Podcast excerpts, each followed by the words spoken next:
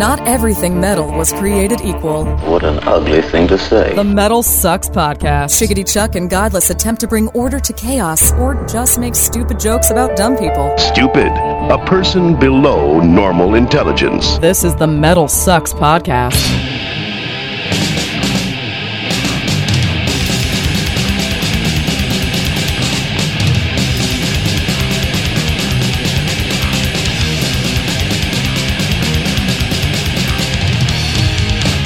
Greetings and salutations, my fine metal friends. Welcome to another edition of the Metal Sucks podcast. How you doing? I'm Chuck, And I am godless. and this is your weekly examination of all things metal. The Metal Sucks podcast. We posted on Monday at metalsucks.net, also on iTunes. Make sure that you are subscribed. Leave us five stars. Tell us how bad we suck because we do. It It's makes it right. easier for other people to find the show. Indeed, indeed. Hey, And, we're on YouTube now too. Yeah, we're on YouTube as well, and uh, um, we, we, uh, there's a, I was wrong about the Stitcher thing. Yeah, so- but I'm sure the guys will Well, fix yeah, that. we're gonna we're, we're gonna get that as much as we can. But it, also, there's the hard RSS feed if you're looking for that. If you want to get it there, but uh, on MetalSucks.net, we have a Metal Sucks podcast page now. So if you go to MetalSucks.net on the top, click on podcast, you can find all the podcasts that we put up there as well. All what number are we on? Sixty. Something like that. something like that. Yeah, we're right in that range, man. All I know is that we're taking next week off. All right. But you got that podcast tab, people. You Good can go through the archives. I know that there's That's nobody, right. nobody out there has listened to every single episode. Just scroll down, you'll find one you haven't listened to before. And there's several that are pretty decent. I mean, Oh, there's okay. yeah. I'm proud of uh, I'm proud of what we've done here, man. I'm I was so proud of what we've hanging out with people yesterday, and I'm like, oh, you got to hear this interview I did with Bill Steer. And I was like a year ago. I always wind up talking about. Well, you know, there's one time I was talking to. Oh, Yeah. damn it! Why am I always? I reference Totally. my own life. That's how Totally. terrible, terrible everything else is in my life. Boy, my life is so. Check this other life out. It's pretty great over there. Uh, damn it. Uh, uh, we talk about these things on Twitter as well. At bearded ape is where you can find me. You can find me at Godless Speaks. I'm That- also on Spotify and now on Carbon Poker. I don't with even know what that is. Speaks. Oh, dude. Uh, what was the the tweeting the baby metal thing was Oh, hilarious. that was a lot way. of fun. That was more fun than I thought it was going to be. I, I I think I still had the best line though. you you had like three or four that were really great. yeah, so that that was a lot of fun. What we did is uh, uh, Baby Metal's new album came out on Spotify for the first time. So us and uh, a couple other dudes from several other podcasts, from uh, Boulevard Brutal, from Horns Up, and a few others, uh, we all got together and started live tweeting the album together Yeah. uh, on a random Sunday night.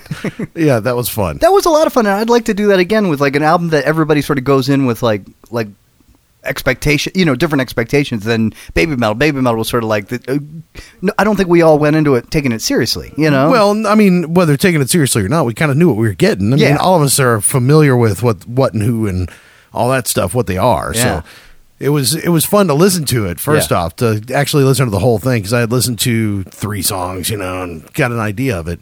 But I, I'm on the I'm on the Vince side of things. If you read his post about baby baby metal, I, I think they're a good thing actually. Mm-hmm. Yeah. not not like the worst thing ever to happen to metal ever. All I know about Baby Metal is at some point yesterday I'd been hanging out with a, th- this dude I'd never met before. I ended up hanging out with him for like 14 hours yesterday, and around 8:39 p.m. I started talking about Baby Metal, and he said, "Yeah, you mentioned them earlier today." So that'll give you an idea. yeah, but you know, anybody hanging out with you for 14 hours, Yeah, it's gonna come I- around. I got to give them that. I tell you, that that cycle's only about six hours from what I found, at least on the cruise. You know, after that, you know, ah, Pretty it. dull, really dull. Fuck it, I can't figure anything out. Uh, this uh, oh we had a couple of pod- the other thing Yeah. we, we we did a roster and exactly what you said was going to happen Uh-huh. happened last week where we said oh we need to mention all these other podcasts and then we got a couple people butt hurt because we forgot to mention it no they didn't get butt hurt they, it was actually kind of fun because uh like, what about us, man? You saw son of a bitch. But there are a hell of a lot of other metal podcasts out there that are uh, that are doing good work as well, and a couple that we left off our list last week. Yeah, Talking Bollocks, of course, like you know, called us out. Good for them. Uh, They're from the UK. They barely count, right? Yeah, right. yeah, sure. Uh, Hellcast is out there. I've listened to that. Radioactive, uh, radioactive metals out there. And you know, there's there's a bunch of like non-metal podcasts that you know everybody loves, And we're all on Twitter together, and we all well Yeah. repost each other, and and you know try to. There's a little world and out stuff. there that yeah. someday is going to be. I personally, I know that you're a rivalry guy. I am a guy that believes in in camaraderie and family and You're the boss, so you get what you want. Building us all up. Yeah. You, you know, I think it's better that way. Yeah. Instead of, I mean, if we want to do something fake or something, maybe sometime. I keep on saying fake, real. I don't care. Nah, nah, it's not worth it. That, that gives that stresses me out too much, man. I, I can't, I can't deal with that. There's enough fake crap in the world already. Uh, speaking of which, ah, Misery Index. Segue. No, damn it, not misery index. They are not fake.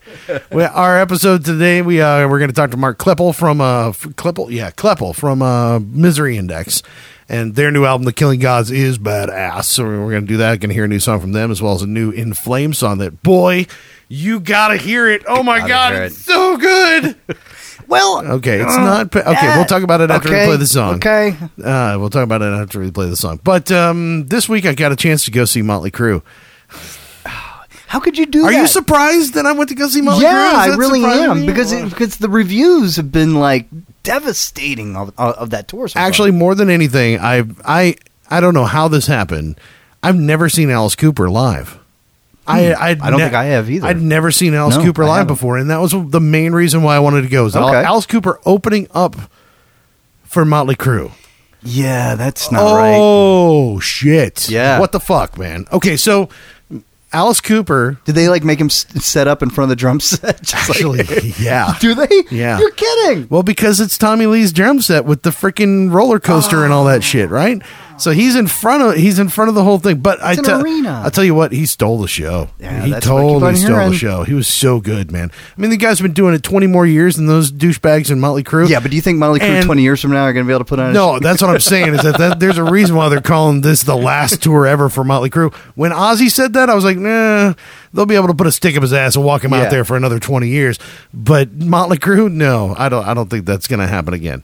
Uh, Yeah. I mean, Mick Mars and uh, Nikki Sixx and, and Tommy Lee, totally fine. Oh yeah. The, the, the music was Put it together. great. Huh. It's all Vince.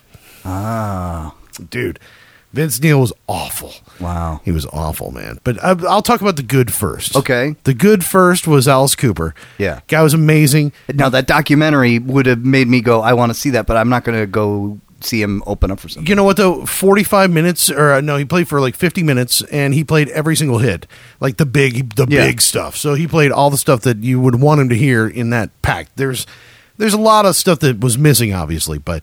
Uh, I mean, he played everything that you would want to hear, and then he did some cool. He did the "Be My Frankenstein" where he blew himself up on the table, and then the big Frankenstein comes out and stuff, and it's like, oh man, I see where all of this stuff that I loved in the '80s, where it came from. It mm-hmm. came from this dude right here. I mean, Right. it came from Alice Cooper. Any if you like Rob Zombie or if you like any of that stuff, boom, came from Alice Cooper. Right. You love Gwar, you love what what they do on stage, boom, came right right from there.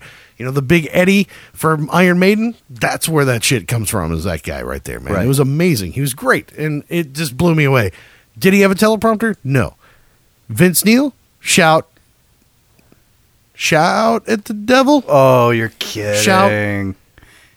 Shout, He's, shout. He's reading the chorus. of Shout at the devil? Oh, Oh, dude.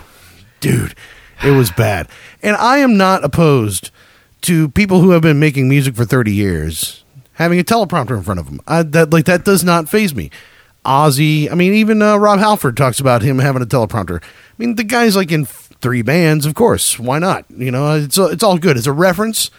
Makes total sense. But uh, Vince Neil sings Live Wire. It's got Oh. two two verses, and the chorus is the same, and he can't get the words right. You know, if Billy Joel needs a teleprompter for "We Didn't Start the Fire," that's okay. But if he needs a teleprompter for "Piano Man," yeah, that's a problem. yeah. And you know what? I, I'm going to say this: Motley Crue has neither.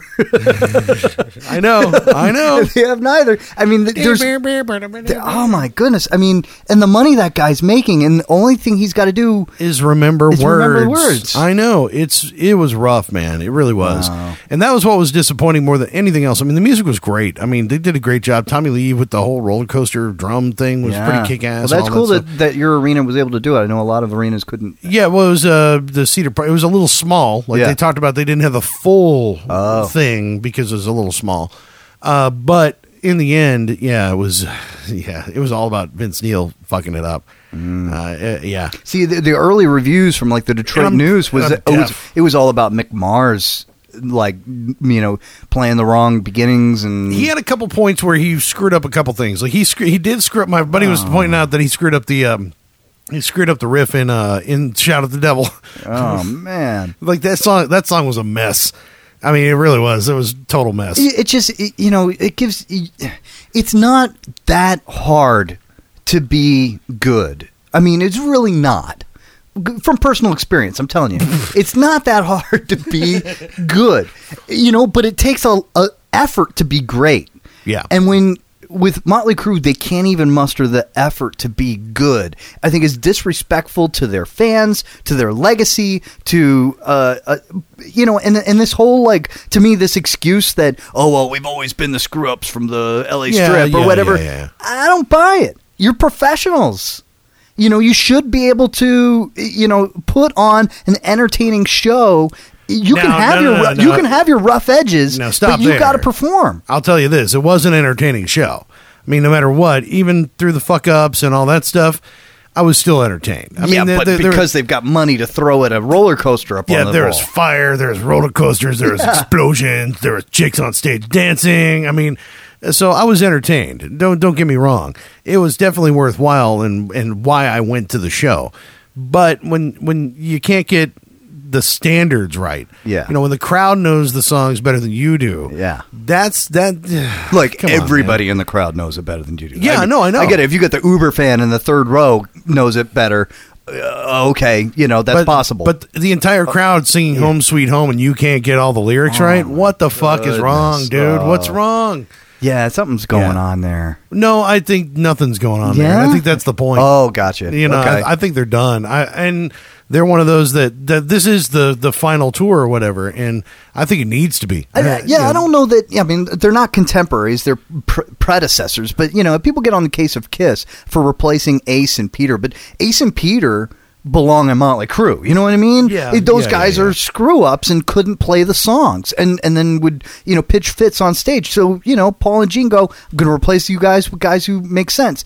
And you know, Motley Crue can't do that because It's Motley Crue. it's Motley Crue, but you know, with Kiss you can, which is great for them, and it's an top notch, entertaining, super freaking awesome show. I I'm, I'm hoping to go to Vegas to go see it in, no, in November. in yeah, the I was. I was. They played. They played like just a few days before Motley Crue, and I was. I was sick as a dog. I yeah. couldn't make it out there. I was pissed too. Yeah. One of my favorite bands in the world is Def, Def Leppard. Leppard. and I didn't. I didn't make it. So yeah. Yeah. Uh, but you know, what has nine arms and sucks. I know. I know the joke. Uh, I got to get into this interview with Mark Kloeppel, man. Uh, he, he plays for uh, a little band called Misery Index, who's got a new album called uh, "The Killing Gods," and it's pretty wicked awesome. We got to talk to him about love and life and and other things. Actually, we talked more about you know band stuff and what it's like to be on the road and touring musicians and, and how that works. yeah, he's days. calling other bands out. a little bit. Mark Kloeppel for the Misery Index.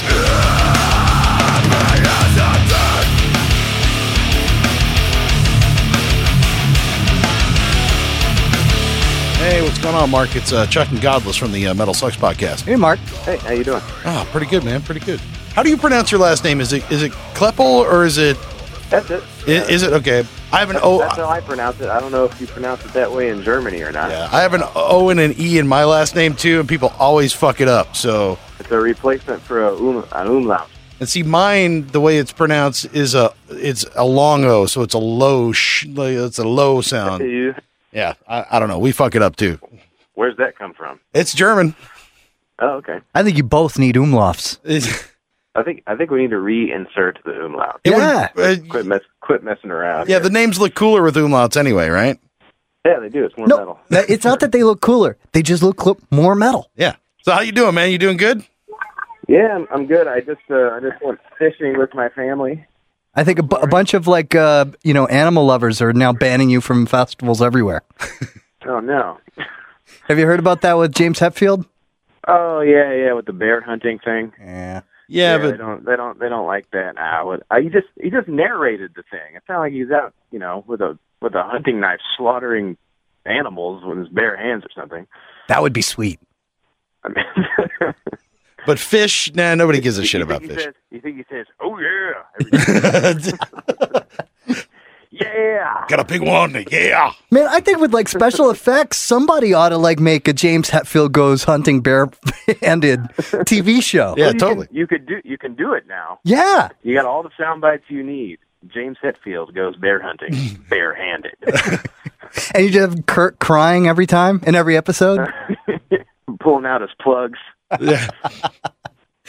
Let's see. I guess we're we'll talk about the album a, a little bit, and then of course we'll dive into your family and uh, sexual preferences and all that stuff here in a little bit, I guess. But uh, uh, gotta say, congra- congratulations on the new album, dude. It is it's so good, man. Oh, thanks, thanks, appreciate it. Yeah, we put we spent a lot of time and effort on on that thing, so so it better be good.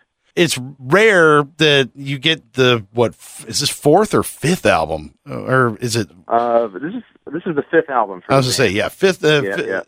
You know, get that far into the career, and uh, I think this is some of the best work you guys have ever done. Oh, that's the way it's supposed to be, right? The the last thing you put out should be your best effort, right? I mean, di- but that's not usually how it works, though. Yeah, that's what the publicist says. Right, right. That's we, but we we like to do it that way. How do you do it? I mean, how do you find a new idea or something that you haven't done before? Well, I, I don't know. I think I think that's that's fairly easy to do. I um I mean, let's let's put it this way. Um metal the metal community in general. I mean, it's broken up into a zillion subgenres at this point, but Yeah. let's just like let's make it a metal conglomerate. Let's just say everything's one big thing. I know it sounds really scary. Let's everything's one big thing. And I think the the metal community as a whole is really conservative about what they want to hear from certain bands and certain genres. I mean, with the advent of the internet and stuff and people getting just like uber into really, really, really specific things, these genres are like utilizing, you know, three or four, you know, carny tricks and just doing it over and over again. And there's there's really not a lot of depth. And if you re- if you conform to that your music doesn't have a lot of depth. It ends up being flat and emotionless, and uh, you might you might please the internet Shakespeare sitting in their bedroom typing away, but you know you're not going to make a really a quality product that's going to be like cross genre or or anything. So for this record, we just uh, we we did a couple things, two or three things that maybe we hadn't done before, and and worked it in there. Just stuff that we wanted to do, and we put as much in there as we thought that our audience would stand. Of Yeah. course, you can't like just go changing up your your entire style because you know no one's going to put up with that, especially in the metal community. But you know, to come for to to to expand your sound, I mean, it's really easy. I mean, there's a whole world of stylistic stuff that you can use, and if it just if you just make it work and it fits in a song and you know um from an auditory standpoint it just or it just sounds good then it sounds good Yeah, but dude, when you turn to the rest of the guys and you're like, I totally hear Olivia Newton John gu- guesting on this, and they, you know what I mean, and they look at you, and d- I mean, has there ever been a time when the rest of them kind of go, yeah, you're kind of right. You know what I mean? That's something that's like completely out of the box, and why not stick a couple of those things in that'll freak people out? yeah yeah there was there was like some not not to that degree but yeah there was there was a couple a couple ideas and and stuff that uh you know um like Jason and I were were really down with um because he's he's more into like um melodic stuff like I am um you know dissection and emperor and things like that. He he likes that kind of thing. Edge of sanity. And then my guitar player Darren is also into that kind of stuff because he's he's you know he's into more old school stuff like you know Mercyful Fate and you know king diamond and stuff. He's really into that kind of thing and so uh and so when i when i present that kind of stuff to adam he's he's kind of on the fence about it he he likes that stuff on one hand but then he likes the uber brutal percussive stuff on the other hand so you know sometimes those kind of ideas have to grow on him Well, yeah, we had talked about a couple episodes ago about bands taking risks and the and the the ups and downs of that kind of thing. And ultimately, I guess you're really beholden to the fans. You don't want to like alienate anybody, but at the same time, musically, I mean, if you want to take a risk, it's your prerogative to take take any risk you want to. Yeah, and I don't think we're taking any big risks on this record. I I think we just did what we wanted to do. I mean, um we've been playing this we've been playing together for almost, you know, as a band, you know, with the exception of Darren, but we've been playing together for like 10 years. And, um, at this point, a lot of the stylistic stuff that we do is like on automatic. There's, there's other stylistic elements that, you know, I personally haven't worked completely into, into Misery Index. And maybe this is like a bigger step in that process that kind of like my my personal guitar playing style on the outside of Misery Index. I mean, if you listen to the record, I, I don't I don't hear anything that's completely outlandish for for our style. I hear ninety percent of the devices that have been in the music the entire time, and maybe one or two things just creating more of a dark vibe and atmosphere. No, I think what what, what separates this one from you know because I remember when I first heard Discordia, and I was like, okay, this is this is a really good record Heirs to Thievery. Oh, this is a really good record. The songwriting on this one is is it feels like it's a little more advanced. Like the as far as it it flows better. The record as a whole kind of lands all together well, and it just it seems to work better than any of the previous albums for some reason. But yeah, I know what you're saying though. It's not like a, a giant leap outside the box. No, and I don't. You know, our fans wouldn't want that either but yeah, well, we spent a lot of time on the songwriting process. You know, obviously, you know, we we got sucked into that, uh, you know, two year cycle for albums and stuff. And um, basically, what happens is, um, you know, bands bands start out and they spend a really, you know, great amount of time um, crafting their debut. And then when it's good, they get signed, and then they get thrown into this whirlwind cycle of, uh, of putting out an album every year and a half to two years. And we got sucked into that too. And we were, you know, we were doing that and, you know, luckily we were able to, you know, put out some pretty good records in that time and, and work with that um, time schedule. But man, it was tough. Like getting, getting some of those masters in on time so you don't, so we didn't miss the release date and also having a good production value was tough. And so after Heirs to Thievery was just barely squeaked in there and, you know, basically because of the time frame that we had to adhere to, you know, we basically just had to go with the kind of standard metal production of the time in 2010. We just never wanted to do that again. We're not we're not happy with that with the production on that record. Even even though it does sound good and it is it does hold up. Um, it sounds like the production sounds like everything else that came out at that time, and we didn't want it then, and I certainly don't want it now we took our time writing and composing the material. We we went through that organic process that happens when you know a band's first starting with the benefit of our experience now. We took the necessary amount of time to compose and write good songs, and then we took the necessary amount of time to do the the free and post production and it's a strenuous process. It's a stressful process. We had band members bowing out left and right throughout the process because it it gets it gets really intense and stressful when you're when you're dealing with something of of this magnitude when you're just so close to having that to having it be perfect and you just don't know where you're supposed to go. And of course the production guys they don't necessarily know where they're supposed to go. It's a trial and error type thing. Yeah. Um when you're doing when you're putting out a record like what we just did because it's not it's not a cookie cutter production. So there you know there are no rules. Um but there are you know techniques. We just had to figure out what techniques worked. Our mastering guy tony eichler I believe that is his last name um you know he was he was freaking out because he was uh he he would ha- he had to run experiments on us because he was telling us you know, unbeknownst to us, we could hear the difference between um, different vacuum tubes. He had a he had a you know stock compressor on on some things, and we were able to hear the difference when he switched like a, a Russian vacuum tube with a Chinese vacuum tube out in this one compressor. Wait a minute, how's that possible? Uh, death metal guys is being able to have that kind of hearing. yeah, yeah. Apparently, we have we have ridiculous hearing, and but I you know I think that um I think that all at this point, at this point in the game, that all people in the metal community, not all, but most, have a really good sense of hearing and, and sense of production. I mean, they're very, very sensitive to production. Um, you know, because there's, it's all, it's all, you know, distorted guitars, screaming, and drums. You know, and there, you, there's a, there's a very minute amount of ways you can manipulate that scenario.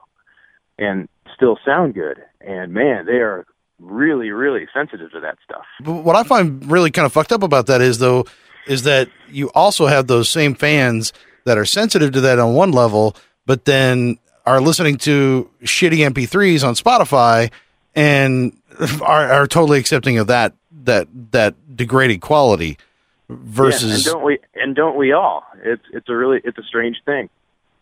it's Like, a I- really strange thing. I can't It's- stand we, it. Our hearing, our hearing is way more advanced than than we know, or we know how to analyze in a in a conscious way. But we're also willing to tolerate like I guess whatever it is, just depending upon how it's delivered to Quantity over quality. Maybe.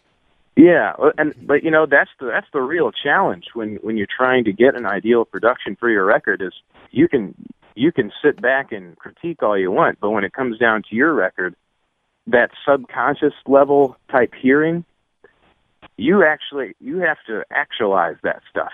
Yeah. you Yeah. have to you have to figure out what it is that you have to do to activate those signif or or to uh, include those signifiers that tell the brain, hey, this is a good production. This is this specific type of production. This is this type of sound. That kind of thing. I mean, so you think you're thinking about that stuff? I mean, are you guys thinking about that when you're making? Because what I'm thinking about is that okay, if there's too many cymbals in here, if this gets squashed to an MP3, it's going to sound all. It's going to give it that sort of. Yeah, right. Yeah, yeah. That was that. That was. Um, those were considerations made um, during like uh, pre-production. Roll stuff. everything off at 8K and be done with it. Well, and you got to do a little backward masking like Judas Priest did. This album is good. This album is good. This album is good. You know, stuff like that. backwards masking. yeah, Yeah. That way, that way, subconsciously, you can get everybody uh, it, it- knowing they love it and worshiping Satan at Yeah. the same time. Exactly. Yeah. Don't smoke. You know.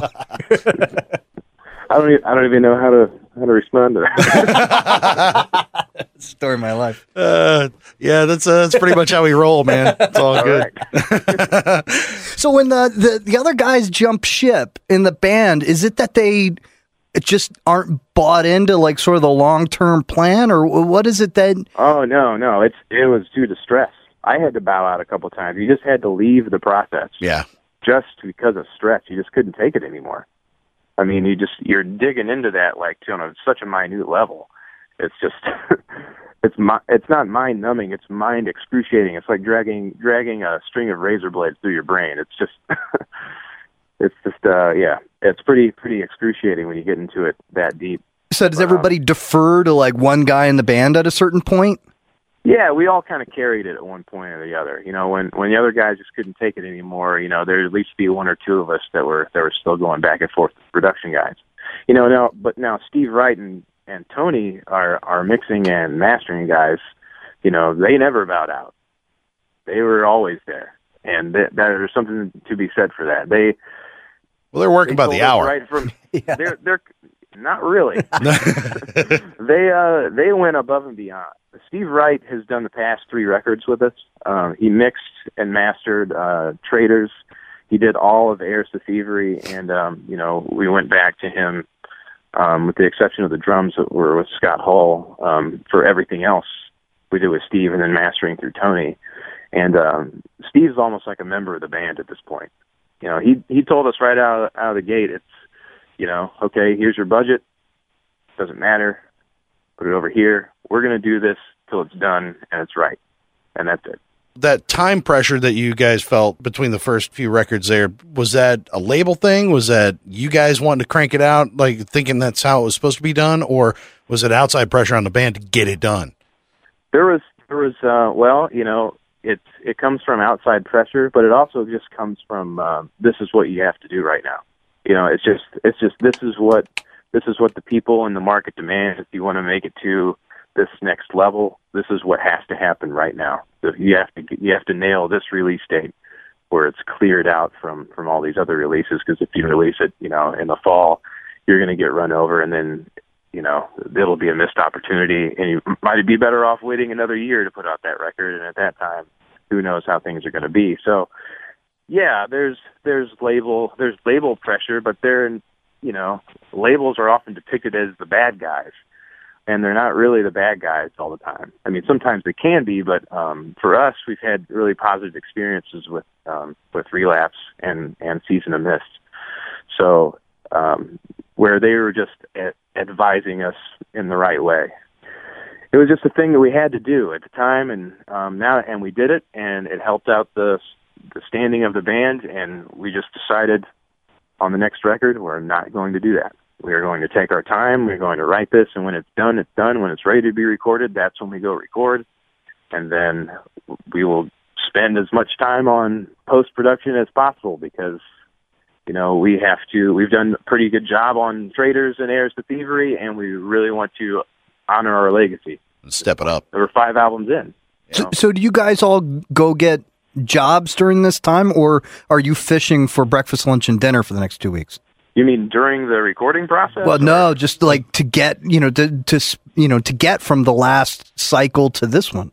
Well, it, it hasn't been all that long. I mean, it's uh, it was four years ago that we released Heirs to Thievery, and so we've been touring like crazy.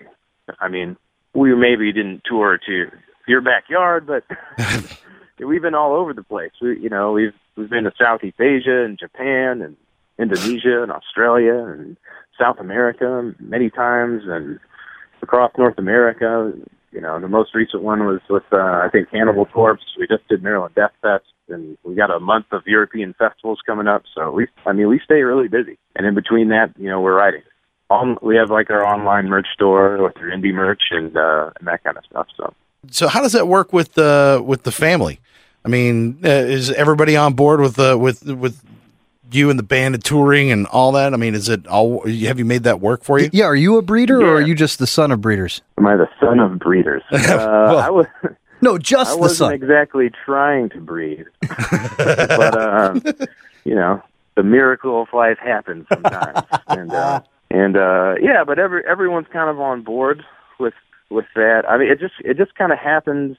Everything kind of has happened at the right time and the right and the you know, and we're at the right place for, for what we're doing. So, I mean, we used to do we used to pound the pavement. We were out on the road for, you know, we played like 200 shows a year, if not more.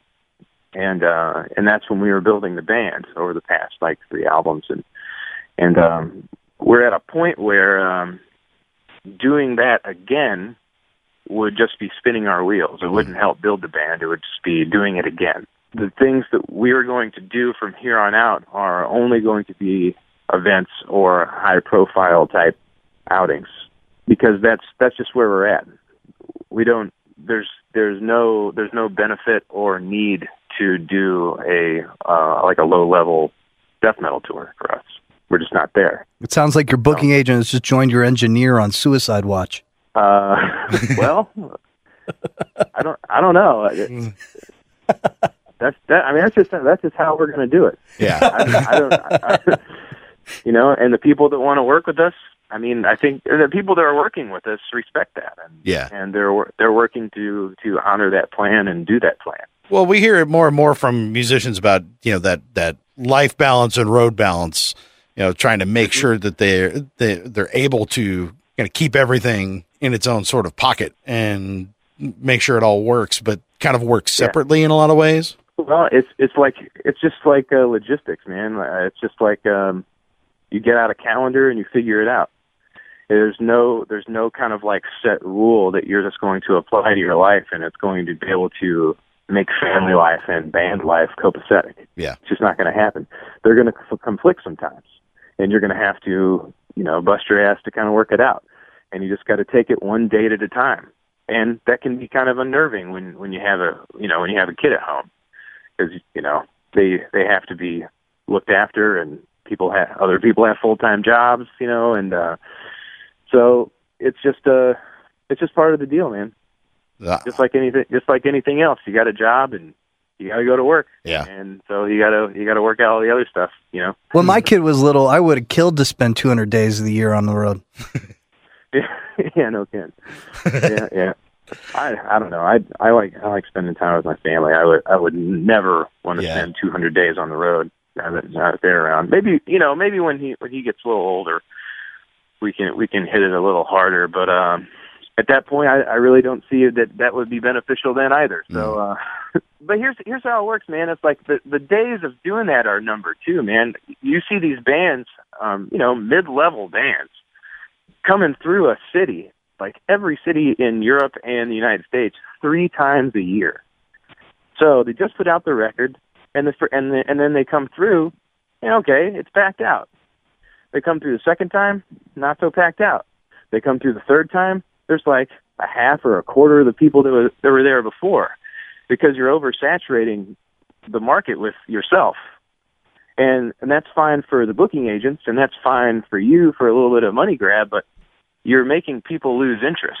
You risk people not not showing up next time you come through because I mean they just they just saw you last year. They needed they need a two year break from you yeah, Jeff Walker was basically saying that you know when bands do that, it's not just oversaturating your band; it's oversaturating the entire genre. Yeah, yeah, the whole thing. I mean, the touring the touring market is just blown up, and it's it's crazy. It's crazy the amount of bands are touring. There's there are a ton of bands that are out on the road that have no business being out there. they're just they're just stripping stripping the metal dollar so thin that it, it just I don't you know a lot of a lot of those bands are paying to be out there, going into debt to be out there. Yeah, and it's like what is what is the point of that, guys? Well, like who? I mean, just lower level bands. I don't know how lower I don't know how lower level bands even tour anymore. I I mean, there's just so little out there for them. I mean, you have to like you just have to have just a tremendous amount of buzz and be really selling some merchandise to make it and you can sell merchandise if you're like a metal or punk or grind band. You can sell, you know, well, maybe not so much punk, but if you're a grind or metal band, you can sell T-shirts. T-shirts are, you know, that's that's the source of income. You're a you're a celebrated T-shirt salesman. Like in other genres where people, you know, like more fashionable genres, like like indie rock and stuff like that, where people are coming like, you know, dressed a particular way where it's not like I'm wearing like a band's advertisement on on all the time. In those genres, I, I have no idea how they survive because they're not selling the shirts. They might be selling a couple vinyl. So I mean, they're if they're like coming through, their guarantees have to be astronomical to meet to just meet the cost of being out on the road. Yeah, four bucks a gallon, and gas, and and the vehicle that you're renting, and you know all that stuff. So who do you so, think drives that machine? Is that the bands that are out there that want to get in front of people and think that's the way to do it, or do you think that's like management that's that's just wants to keep the bands on the road? Or I mean, who? Because you guys obviously have experience with that, like touring your ass off, especially at, at a lower level. That's the thing. It's like when when you are a lower level band, you don't have a lot of um, you don't have a lot of promotion otherwise. You don't have a lot of people backing it so, you know, you're not going to get in, you know, any sort of magazine or anything. You might, you know, some some little blog might pick up pick you up and talk about you a little bit, but you're not you're basically not visible otherwise. So it becomes a necessity. It becomes, becomes almost the only way for you to promote yourself, and and that that's why they're out there. And also, there's there's the push for from the label that knows that, and they want they want you out there to so they can promote your name and sell some sell some records. And then on and then on the other hand, you have the um, you know the booking agents who are going to constantly throw throw stuff at you. So you know they can make a few dollars and try to in- increase your guarantee so they can take a bigger percentage. Because you know the way it works is you know you go out and you got some measly fee this time, but the next time you come through, they'll ask for you know a little bit more and that might not be because you're worth more. It might just be because you were paid less last time. Mm. And then the ticket prices go up, and then less people come, and then and so right. on, so on, right. so on. Yeah. And if and if you and if you don't actually have that kind of demand to be coming through a city three times a year, then you're you're destroying the scene. Yeah, you're, you're ultimately you're losing out. Yeah. Yeah. And so we don't want to do that to ourselves or anyone else. So would you have done it differently if you could do the beginning days of Misery Index again? Nope. No, I, I'm not. I'm not saying we shouldn't have. We shouldn't have done it that way then. Um, at the time that, that we did it, I think everything everything that we did was was necessary. There was a, there's a few very minor things that I felt we should have done differently, uh, but but nothing nothing nothing major. so how should bands that were are on the level that you guys were five albums ago? How, how should they do it now? I I just don't know because like five five albums ago, you know, yeah, we were just kind of coming up, but also the economic the world well the, the the economic situation was a lot different True. Generally speaking. Well, no, I mean, I, I was thinking exactly the same thing. I was thinking that basically, you know, when we're talking five, uh, five, ten years ago, uh, people were buying more records. It's only slid even farther down, uh, down the rabbit hole as far as I don't know. uh, Napster kind on of stuff. demolished everything in But 2000. Spotify is a different animal. I mean, there's a there's a lot of things that have changed in the last decade. But yeah, but people in 2002 were like, nobody's buying albums compared to 1998. You know? Yeah, Yeah. well, I, I can't get I can't get too too into that without without having like some numbers and stuff in, in front of me. But um, I I have I have a hunch that if you talk to some of the some of the if they would even share this information with you if you if you talk to some of the uh, the people that are in like the booking industry and you talked about concert attendance over the past ten years, um, they would have something to, to tell you about that Yeah. as Yeah. far as decline, as far as general decline, and how and how that maybe has corresponded to uh, bubbles breaking in the in the uh, economic world. So But I guess I guess I'm curious. Like like I mean, I imagine that young musicians are coming up to you pretty regularly and going, "Hey, man, how do I do it?" And then what do you say? I say at this point, I don't really know. You got to hit the road, but you also have to you also have to. Uh, I mean, you got to pay for the gas. Yeah. Otherwise, you're going into debt. So you got to hit the road, but there's a there's a point in time where you have to say, is this working or not? So keep the job at the Jiffy Lube and No, you got to have a couple songs months out of the about. Jesus, so that way you can get on those Christian metal festivals. Right. there, there's Yeah, plenty I- of dollars there. There's plenty of money there. Yeah, I mean, I got to say, I, I don't th- I don't think there is a trick to it. I don't think there there there is. I think you gotta you gotta put yourself out there and just see. Sometimes it, sticks, and sometimes it doesn't. So it's sort of like a college education. You're gonna gotta you're gonna go into a little bit Well, yeah. of debt in order to get your degree. Yeah, and, and you got to be you got to have it set in advance, like how much you're wi- willing to risk on it. It just sucks when Misery Index comes to town because you guys got less people showing up because everybody went and saw the those new bands that showed up the week before for the fourth time. I don't know. we we we haven't really put ourselves in that situation uh, recently, and um, Well, and you guys are also in a position where you can, if you wanted to do a headlining tour, you could do a headlining tour and take some of those younger bands out with you and and provide some of that platform for exposure. right, right, exactly. So who are you And gonna we who, who are you gonna expose, man? we can we can do that because we we have heavy support from the underground. We haven't we haven't abandoned them stylistically. We haven't abandoned them ideologically. Yeah, So as those ideas are passed down to the to you know the younger people that are getting into the scene too, so they're they're into it as well. So um, we always have that that strong foundation um, to work from. So it doesn't matter what the trendy ebb and flow, uh, how that goes in the United States or anywhere else. We we just we always have our um, our mainstays.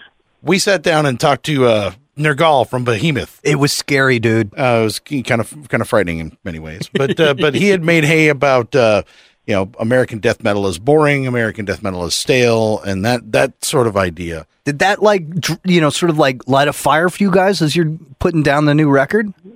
Well, well, we know those guys. We've my my uh my first tour was in 2005 with Suffocation and Behemoth.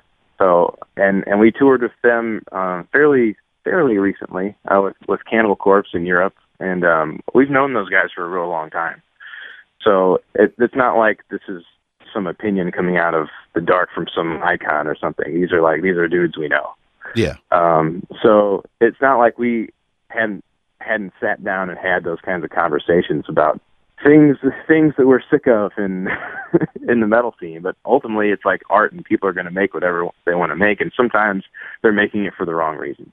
Like they're they're making it to uh, to make a to solely to make a sellable product to a very specific subgenre, which is you know that's cool for for the people that are that are into that very specific sub- subgenre, and it's cool for the people making it because you know they can sell some stuff and maybe actually like have a a a small limited time kind of like career. Because I mean, really, you know, does everybody want to be playing guitar and touring around for twenty, thirty years? I mean, some people just want to do it for three or four years or four or five years and you know just adhere to some you know really specific genre get out there tour for a few years you know have it be successful not go into debt over it and then be done with it move on with your life so i have i kind of have like a differing a a different uh opinion than than than old Nergal does i mean i i agree that there's some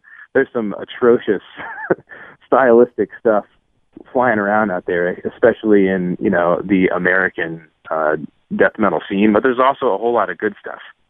Yeah, is and I gotta I gotta say too, that guy that guy is like really working the hype factor. so it it doesn't surprise me that he would- he would come out and, and say stuff like that. I mean, he's trying to promote his band. That's cool.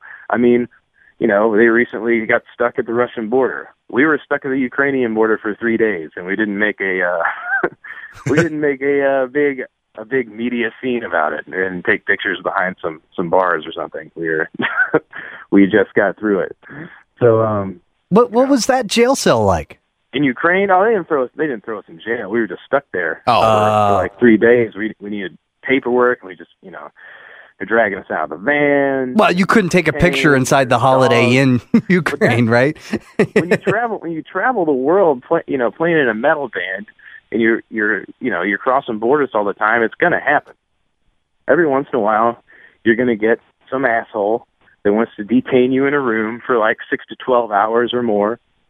They're going to go go through all your stuff, drag dogs up and everything. It happens at the Canadian border, at the American border, Swiss border, a lot of the borders in Eastern Europe.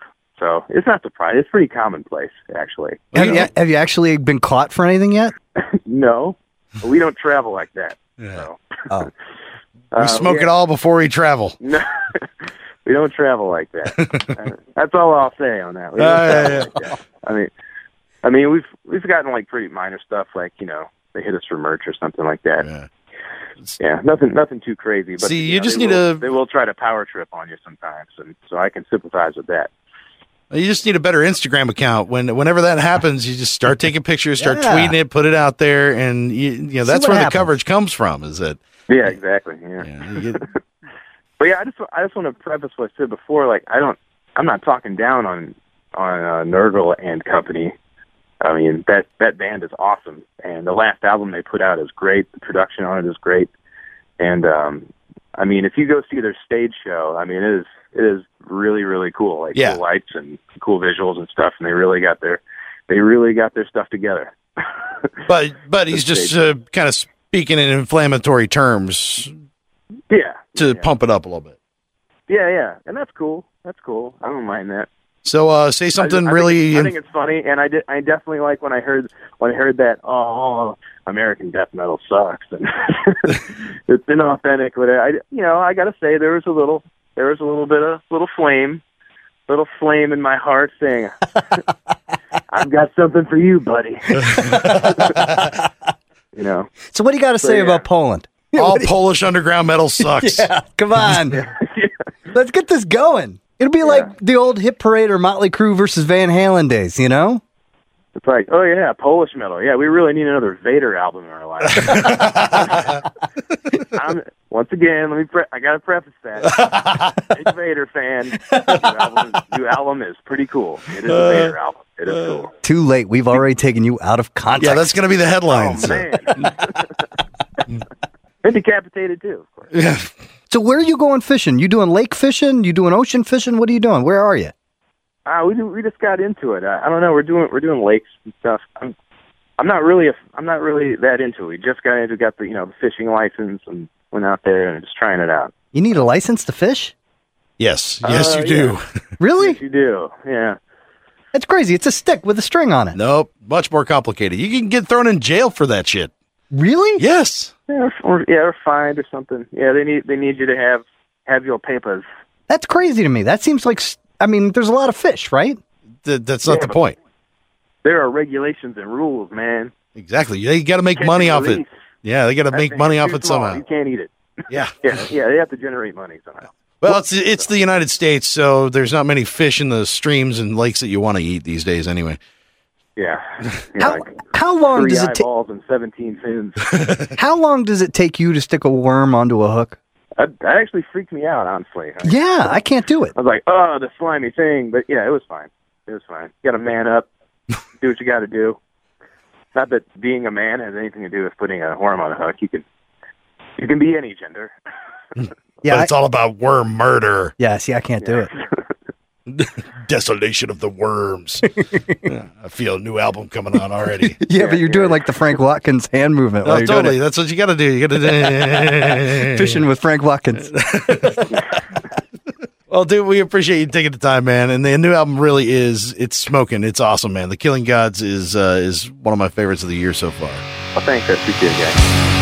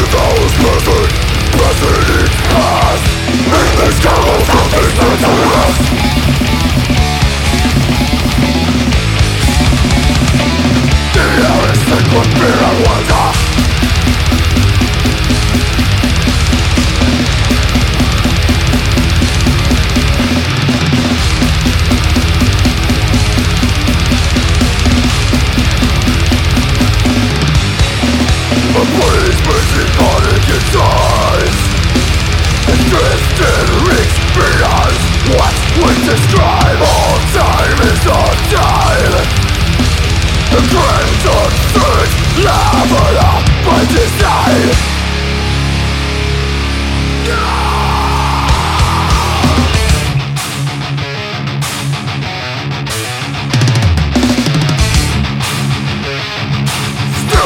Still with justice, sexy ever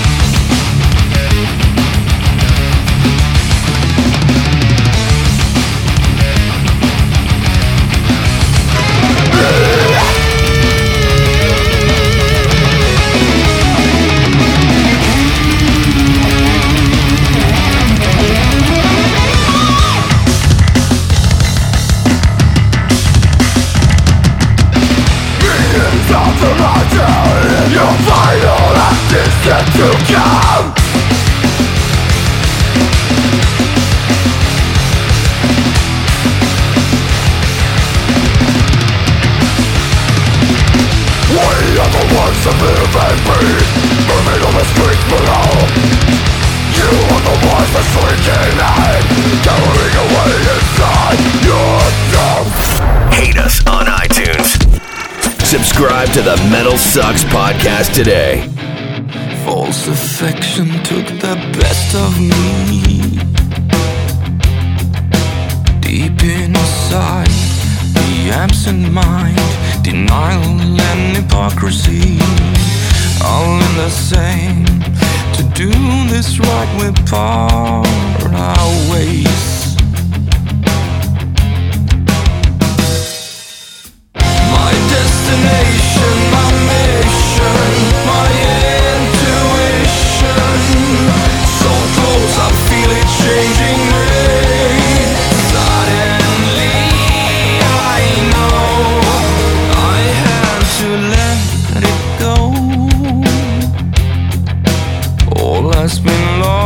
All has been won.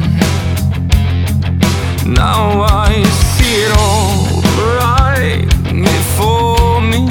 Intentions are pure, I'm out of reach. My destination,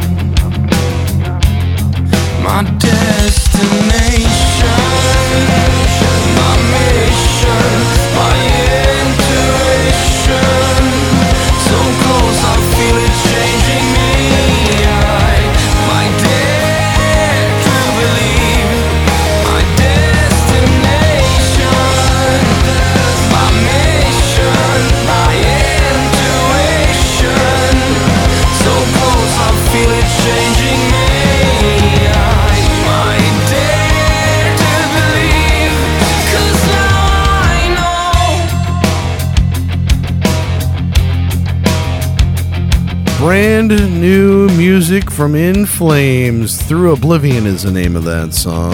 Oh, wow. It's exciting. See, this is why. Exciting. This is exactly why bands don't take chances. Because people get reactions like the one you just got. Mm. That's exactly why. Here it is, a band that's been doing this for 20 years. Mm-hmm. Now, granted, they had to kick out the founding guitarist in order to record something like They, they this. can take all the chances they want. I don't give a shit about that. well, but they're taking. but I don't have to like it. Well, well, no, agreed. But you gotta, you should be able to hear something like that and go, okay, maybe not this time, but they're gonna get it, and this is interesting. This is inter- This is gonna be the most interesting song on their entire new album. No, Guarantee no, it. No, no, Yes. Well, may- maybe. I mean, Yes, but- I'm not saying the best song. I'm saying the most interesting song. Mm, I don't know, man.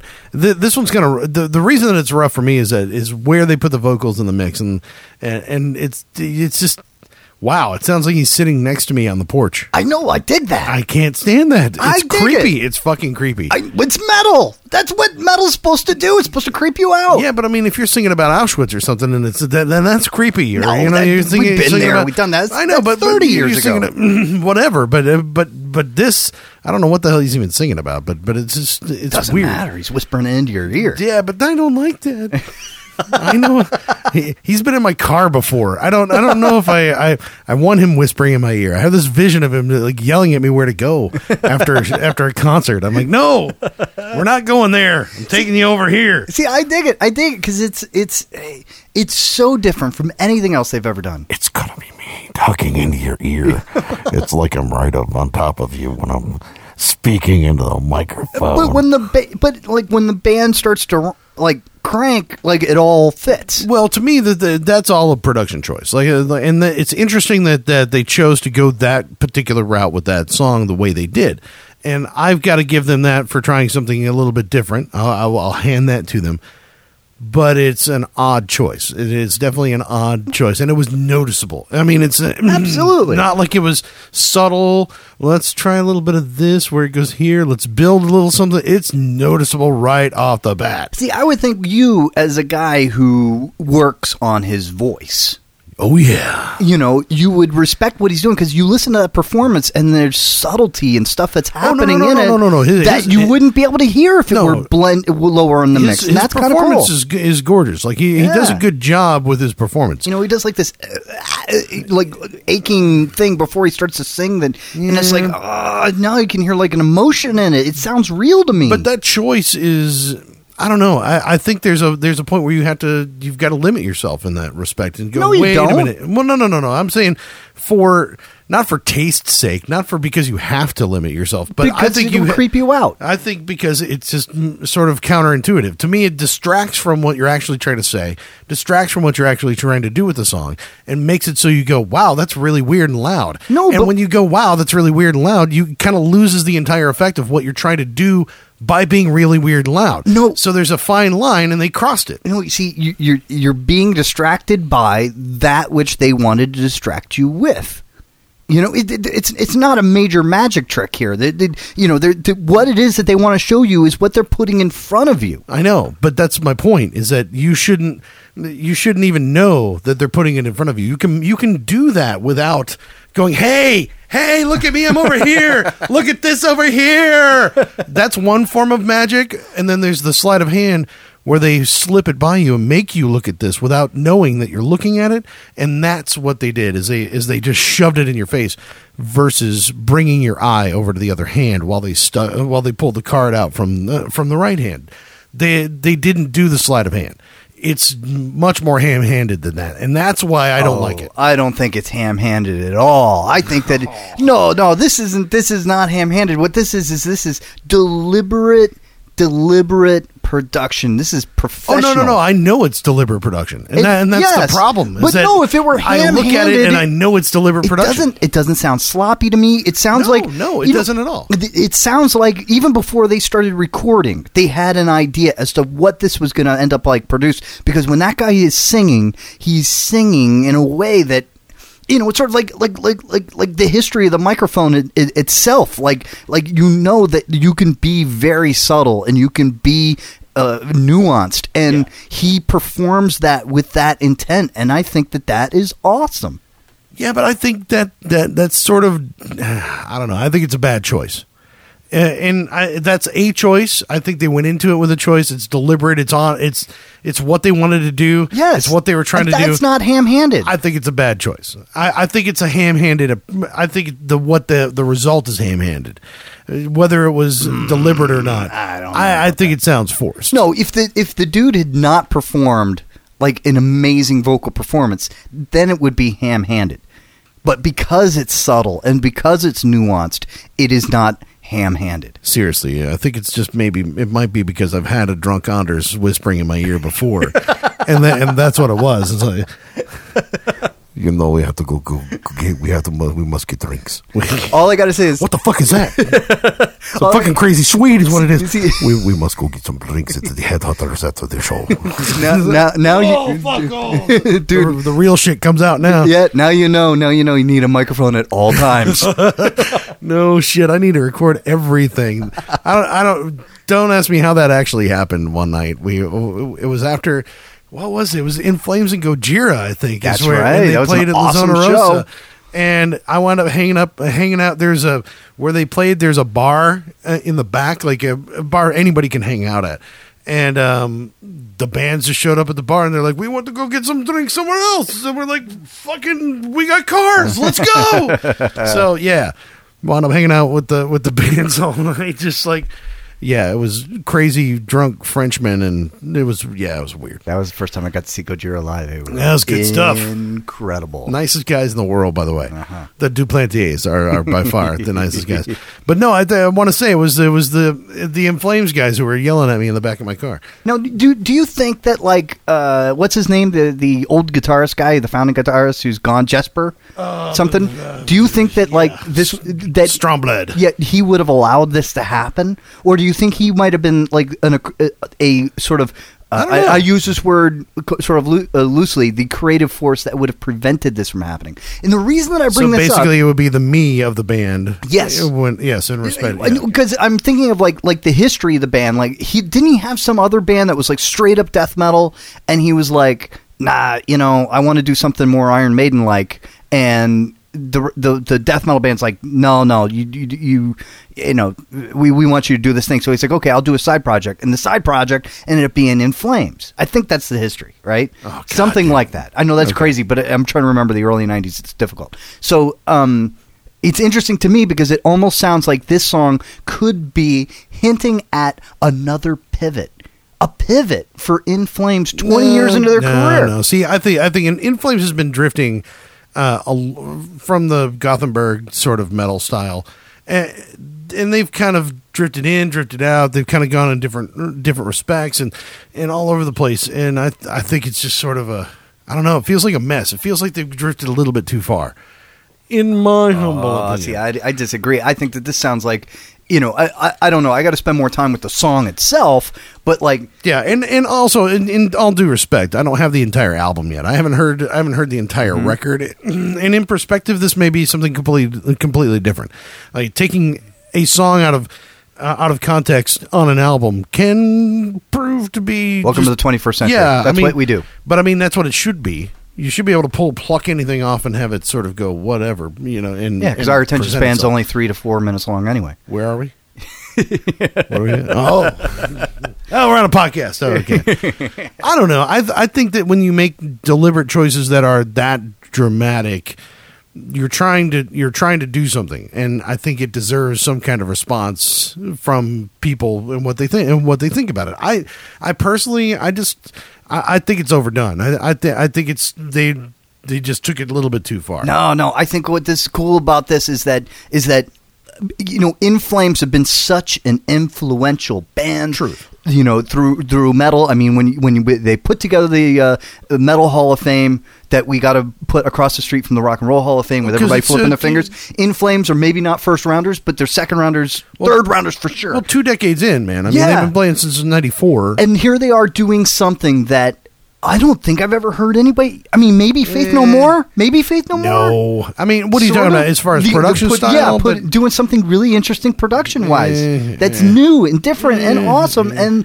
I think that it could end up being something that other bands will pick up on and go. You know what? I've well, got a song that okay, but but you were slagging on the band, the other band that I wanted to play uh, on this episode because they had sloppy drums because the drummer Very. needed a click, click track Desperately. But at the same time, like that, there's something organic to that, and that's a cho- and that's a choice that people make because that's a that's a way that they want to do things, Dude, that's not a choice. That's a drummer who refuses to play to a click That's track. a fucking choice, is what it is. No, that's a It- dude who can't play to a it's click a track. fucking choice because because anybody in post production could take those drums and fix that shit and make it on time. Any any any pr- producer worth his fucking salt can fix stuff like that. Not when you're and an instead what- obscure death metal band that like has but, no dude, budget. My no buddy can do it sh- in his fucking garage. I his know, Pro but Tool he, rigs. but he's It got a Pro doesn't Tool matter. rig. And I'm saying the death metal band with a sloppy drummer Can't have a Pro Tools rig like anybody else. No, It's- no, dude, because it's it- so fucking cheap now. I, no, I- it's no, it's not. I'm not saying the doing it. budget. I'm saying it's the intelligence to go. Either we got to replace this shitty drummer, or we got to get this fixed in the computer. Anybody can do it. You know what? The drummer's the guy who shows up with the 12 pack to every rehearsal. He drinks half of it, but at least he's the guy who brings the beer, so they're not going to kick him out. But what I'm saying is There's that no other merits to keeping that guy in the it's band. a choice that you make in your production and what your quality is and how you want it to be No, it's a put talent together. gap. No, well, there's a te- there And can an intelligence no, no, gap. There can be a talent gap depending upon what, what what the problem is. But This is a major problem for that band. well, that that band, the major problem for In Flames is they got all the talent in the world. They're just making piss poor choices. No, it's not a piss poor choice. It's an Yes, it- adventurous choice. Well, good for them. But you know, if you Stop taking risks. no, no, yes, Stop taking risks. saying, if you go into quit the fucking around. if you're gonna let In Flames go into the jungle, if they Make if Colony they come two. back, Make Clayman two. If they- I don't want fucking new shit from you. I want fucking Jester Race two. No, I'm telling Come you. on, bring it. If they come out of the jungle with a little bit of scurvy, you know what? That's okay. At least they went into the jungle. Why does this not sound like Come Clarity? What the fuck is wrong with your band? Jesus fucking Christ, man! Just make a goddamn, All I make a goddamn metal fucking what the fuck, fuck your Will somebody rec- somebody will uh, just just I I- will you possibly Chuck will you take recordings of this and just post it uh, your comments on the In Flames page because I want them to hear that I dig what they're trying to do. No, what's funny is I guarantee you what we're having right now already is on that. We're, we're just what we're doing right now is we're reading verbatim the comments that are on the In Flames page about the new record. No, I'll bet you that oh, nine out of ten are agreeing with you because everybody on the internet's a troll and you're being a troll. Uh, a little bit. I'm being a troll a little bit, uh, but I mean, yeah, yeah, okay, all right. I'm kind of I'm I'm saying, like I said, I've just heard the song once, one and a half times. I want to hear it some more to kind of get a sense of it, but yeah. I dig the fact that they're trying something very different that I haven't heard before, and it makes me want to go back again and listen to it again. Mm. Because when I heard the other In Flames song off this album, I kind of shrugged my shoulders at it because it sounded like more In Flames. Yeah, and that's what, that's the one that I like off that uh, off the record But so you, far. you spend 20 years doing something. When you do something new, I think you kind of have to try to take some chances. Mm. Because otherwise, you know what? It's sort of like Cannibal Corpse. I was talking to somebody about Cannibal Corpse the other day recently. It's like, you know, okay, Cannibal are great and they got their own sound. But half the time, when I hear something, it's like, yeah, but the bleeding. Or, yeah, but Butchered at Birth. You know, it, it's sort of like, I'll just go back to that because it's not, they're not doing anything different. well, but sadistic embodiment is pretty badass. The new shit. track Okay. is pretty awesome. So, so and there, but it's not that much different. It's not, but that's my point. It's sort of like, okay, great, but I'll just listen to the stuff I'm already familiar with. Yeah, yeah, and I'm fine with that though. But but I I think if you if if you've got if you're a one trick pony and that trick is awesome, why fucking try to dive off the diving board into the swimming pool? You know I mean, what? why why If- why why, if why Cannibal- change it up? If Cannibal Corpse showed up on the next tour with a horn section, I'm I'm I'm on board. I'm going to pay to see that. I You know would what I mean? Say that I'm probably not. I would. I mean- because that'd be pretty. You know what's different? Otherwise, it's the same Cannibal Corpse. I'd like to see them take some chances like that. yeah, I don't know about all that. There. When we get Mazurkiewicz on the on on the show, I'm asking him whether Cannibal Corpse, please, dear God, will you hire a three piece horn Are, are you going to ask another band whether or not they're going to put horns? Will on you the please next put a horn on Oh, you already asked Misery Index if they wanted to work with Olivia Newton John. now we need to figure out whether. Yeah, this is going to be great. Uh, we're we're earning our reputation for this podcast really quick. This All is, right, th- I'm telling you, I'm a fountain of great metal ideas. Uh, that's uh, that's not a fountain. That's, uh, it's totally not a fountain. Uh, we got to wrap this thing up, man. Uh, this has been the Metal Sucks podcast, man. Make sure that you subscribe to us on iTunes. Leave was a us fun one. Yeah, this was definitely a fun one, man. Always, always a fun one. What are I know, talking but I mean, about, really, bro? it was really good. Uh, so make sure you subscribe to us on iTunes. Follow us on the uh, Twitter box. I am at Bearded Ape. I'm at Godless Speaks. And we tweet stuff all the time and yeah, come up with crazy bullshit and have a good time. And uh, yeah, subscribe to us on iTunes. Uh, get us every Monday at metalsucks.net and all that good stuff. The RSS feed, everything's right there. Leave us uh, nasty comments and Next all week, that good stuff. dig through our archives. Yeah, next week we are taking a week off. For First one in over a uh, year. First time in over a year. So uh, yeah, I'm I'm I'm gonna sleep in on Sundays. Technically, this is like our first week off in nearly two years. I know, I know, because we're well. No, never mind. Not- we won't even try to explain it, man. Yeah, exactly. I am Chuck, I'm Godless. and this has been the Metal Sucks Podcast.